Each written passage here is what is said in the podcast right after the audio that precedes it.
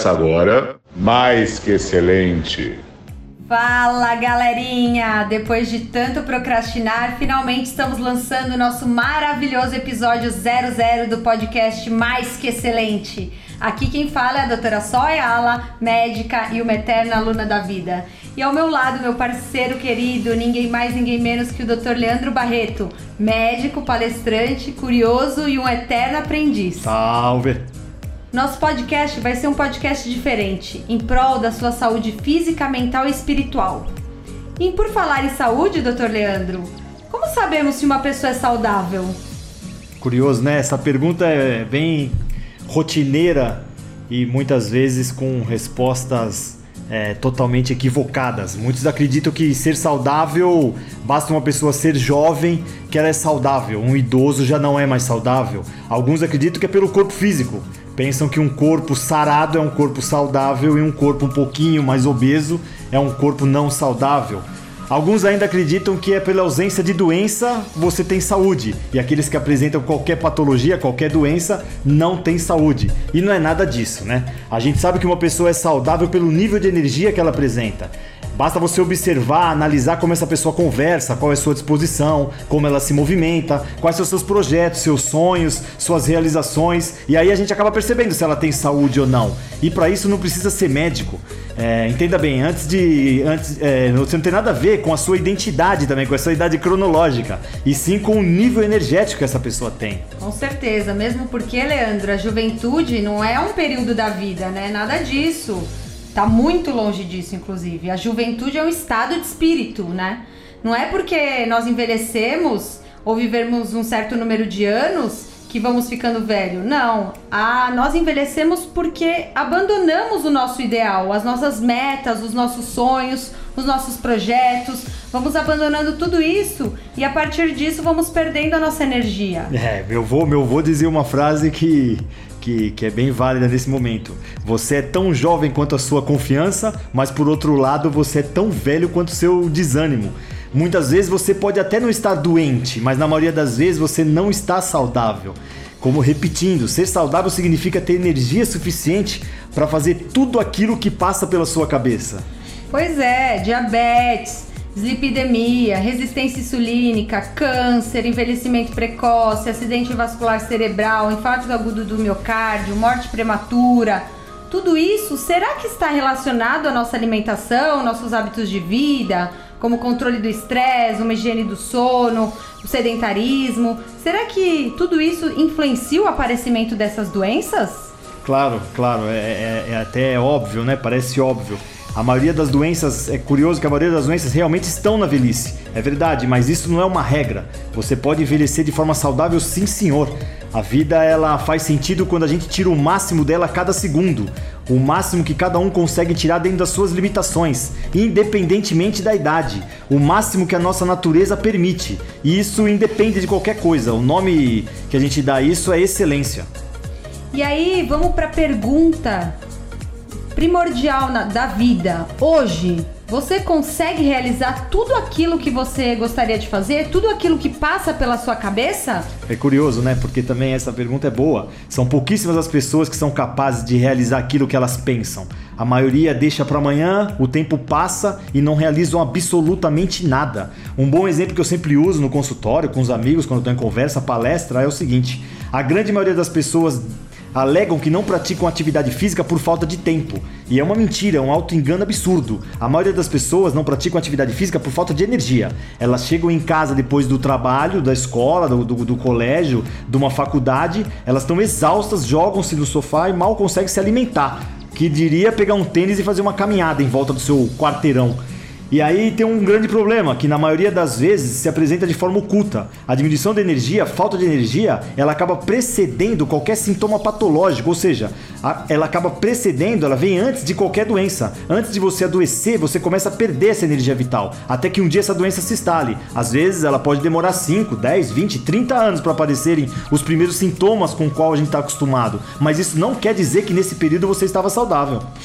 E só para te dar um dado, um dado para a galera, em 1930, nós tínhamos uma expectativa de vida média no Brasil de 50 a 55 anos. Hoje, a expectativa de vida gira em torno de 75 anos.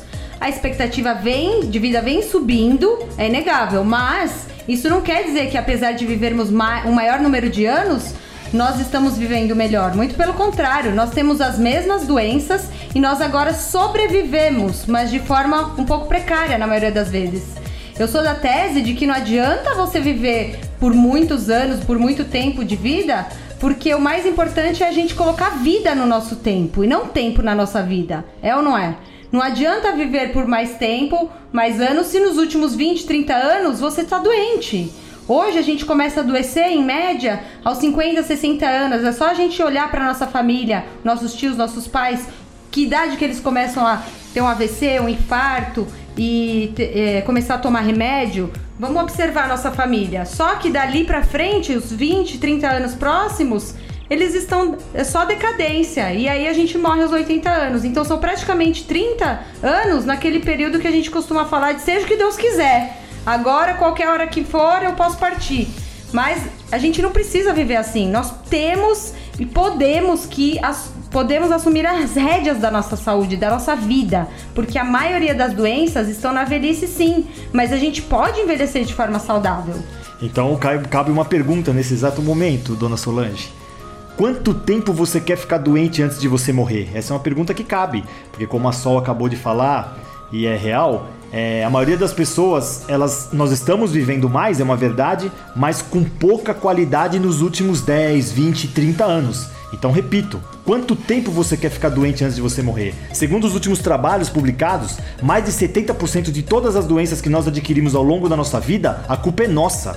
Foram nossos hábitos de vida que influenciaram ou vão influenciar diretamente nas doenças. Por exemplo, uma alimentação desequilibrada, uma inatividade física, sedentarismo, falta de controle mínimo do estresse, seja ele físico, químico ou emocional, noites mal dormidas, você não fazer uma boa higiene de sono, uma intoxicação ou contaminação por metais pesados ao longo da sua vida, acúmulo acúmulo de radicais livres, os múltiplos desequilíbrios que a gente hormonais que a gente apresenta ao longo da nossa vida, entre outros fatores que eu poderia citar aqui. E, e não, então, assim, não adianta você botar culpa na sua genética. Isso ficou no passado. Esses processos eles vão ocorrendo ano após ano, décadas após décadas, sem que as pessoas expressem nenhum sintoma. Mas isso não quer dizer que nesse período éramos pessoas saudáveis. Muito longe disso. E sejamos honestos, né? Ninguém quer parar de ouvir, enxergar, parar de andar, perder o controle do esfíncter e passar a fazer xixi nas calças. Ninguém quer se, ser submetido a hemodiálise três vezes por semana, passar quatro horas três vezes por semana no hospital. Ninguém quer esquecer o nome dos filhos nos últimos dez anos de vida.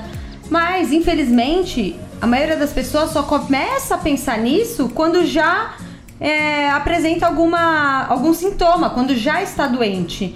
E eu, como, uma, como médica, faço minha culpa. Por que, que nós, na faculdade, somos treinados apenas a tratar as doenças e os doentes e não a prevenir? Né? Praticamente a gente não ouve nada sobre alimentação, atividade física, higiene do sono, controle do estresse na universidade. A nossa formação é basicamente pautada em doenças, sintoma, diagnóstico e tratamento, e não na manutenção da saúde. Portanto, galera, ausência de sintoma definitivamente não significa ausência de doença. É isso aí. É curioso que assim as doenças elas são equivocadamente associadas à idade ou à passagem do tempo. Mas não. Na maioria das vezes são doenças silenciosas. Elas possuem bases inflamatórias e elas podem sim ser evitadas. Muitas vezes bastam estratégias simples e regulares, uma boa avaliação metabólica para os seus ajustes fisiológicos, uma alimentação equilibrada com correção mínima de macro e micronutriente, você saber o que é obter um sono reparador, conhecer pelo menos o básico das técnicas mínimas de controle de estresse, tentar ajustar os seus desequilíbrios hormonais ao longo da sua vida, entre outras estratégias. É possível sim a gente restabelecer, a gente reparar, a gente manter o equilíbrio energético do nosso corpo. E não importa a idade que você tem hoje, você pode começar agora. Depois de toda essa explanação aqui que a gente vem fazendo, eu gostaria que você respondesse sinceramente aquela pergunta que a gente fez lá no começo. Você tem energia suficiente para realizar tudo aquilo que passa pela sua cabeça? Se a sua resposta for positiva, você está de parabéns. Você tem que sonhar, projetar, realizar e vai em frente. Sua vida tá, tá a pleno vapor. Agora, tenho certeza que a maioria a resposta é negativa. Então, de repente, está na hora de você rever os seus conceitos. Conecte com a gente aqui nesse podcast, avise as pessoas a qual possa interessar e pare de achar que falta de energia e disposição são normais. São fatores comuns. A grande maioria das pessoas apresentam falta de energia, mas não é o normal. Com certeza. E as redes sociais estão aí e são maravilhosas quando bem usadas, né, galera? Mas eu vejo que a maioria das pessoas consome informação num ritmo acelerado e rápido e ao mesmo tempo elas ficam alienadas. Então elas sabem tudo, mas não fazem absolutamente nada. Essa alienação tem um custo muito alto e a nossa saúde é a prova disso. Exatamente, Sol, bem, bem colocado. O conhecimento sem ação, que é o que a maioria das pessoas fazem, é completamente inútil. Então, assim, não basta você ter conhecimento, você tem que agir. Você tem que pôr em prática para que vale a pena. Ter conhecimento e não pôr em prática é você viver num vazio absoluto. O seu conhecimento só serve para algo de fato quando ele muda a forma como você se comporta, quando ele altera e transforma a forma como você age. Com certeza. E aqui nesse podcast nós vamos trazer algumas histórias clínicas, temas relacionados à saúde mental, saúde física e por que não também a saúde espiritual, que também é muito importante. Vamos receber diversos convidados para entrevistas muito especiais de múltiplas áreas da saúde. Tudo em prol do quê? De uma vida mais plena, mais equilibrada, uma vida com mais sentido, em busca da excelência que a gente tanto fala e na qual nós temos que ter a nossa autorresponsabilidade. É, nós... nós não estamos aqui pensando em perfeição, muito longe Sim. disso. Perfeição é perda de tempo. A gente deve buscar excelência. Excelência, sim, excelência é o caminho que a gente deve percorrer todos os dias. Uma coisa muito importante para a obtenção de uma vida que a gente chama de mais que excelente é você ser capaz a qualquer momento e que seja agora de sacrificar o que você é hoje pelo aquilo que você quer se tornar. Afinal, a busca pela excelência é a própria felicidade e feliz é aquele que deseja a eternidade de cada instante. Vamos juntos, galera! Sejam todos bem-vindos ao podcast Mais que Excelente.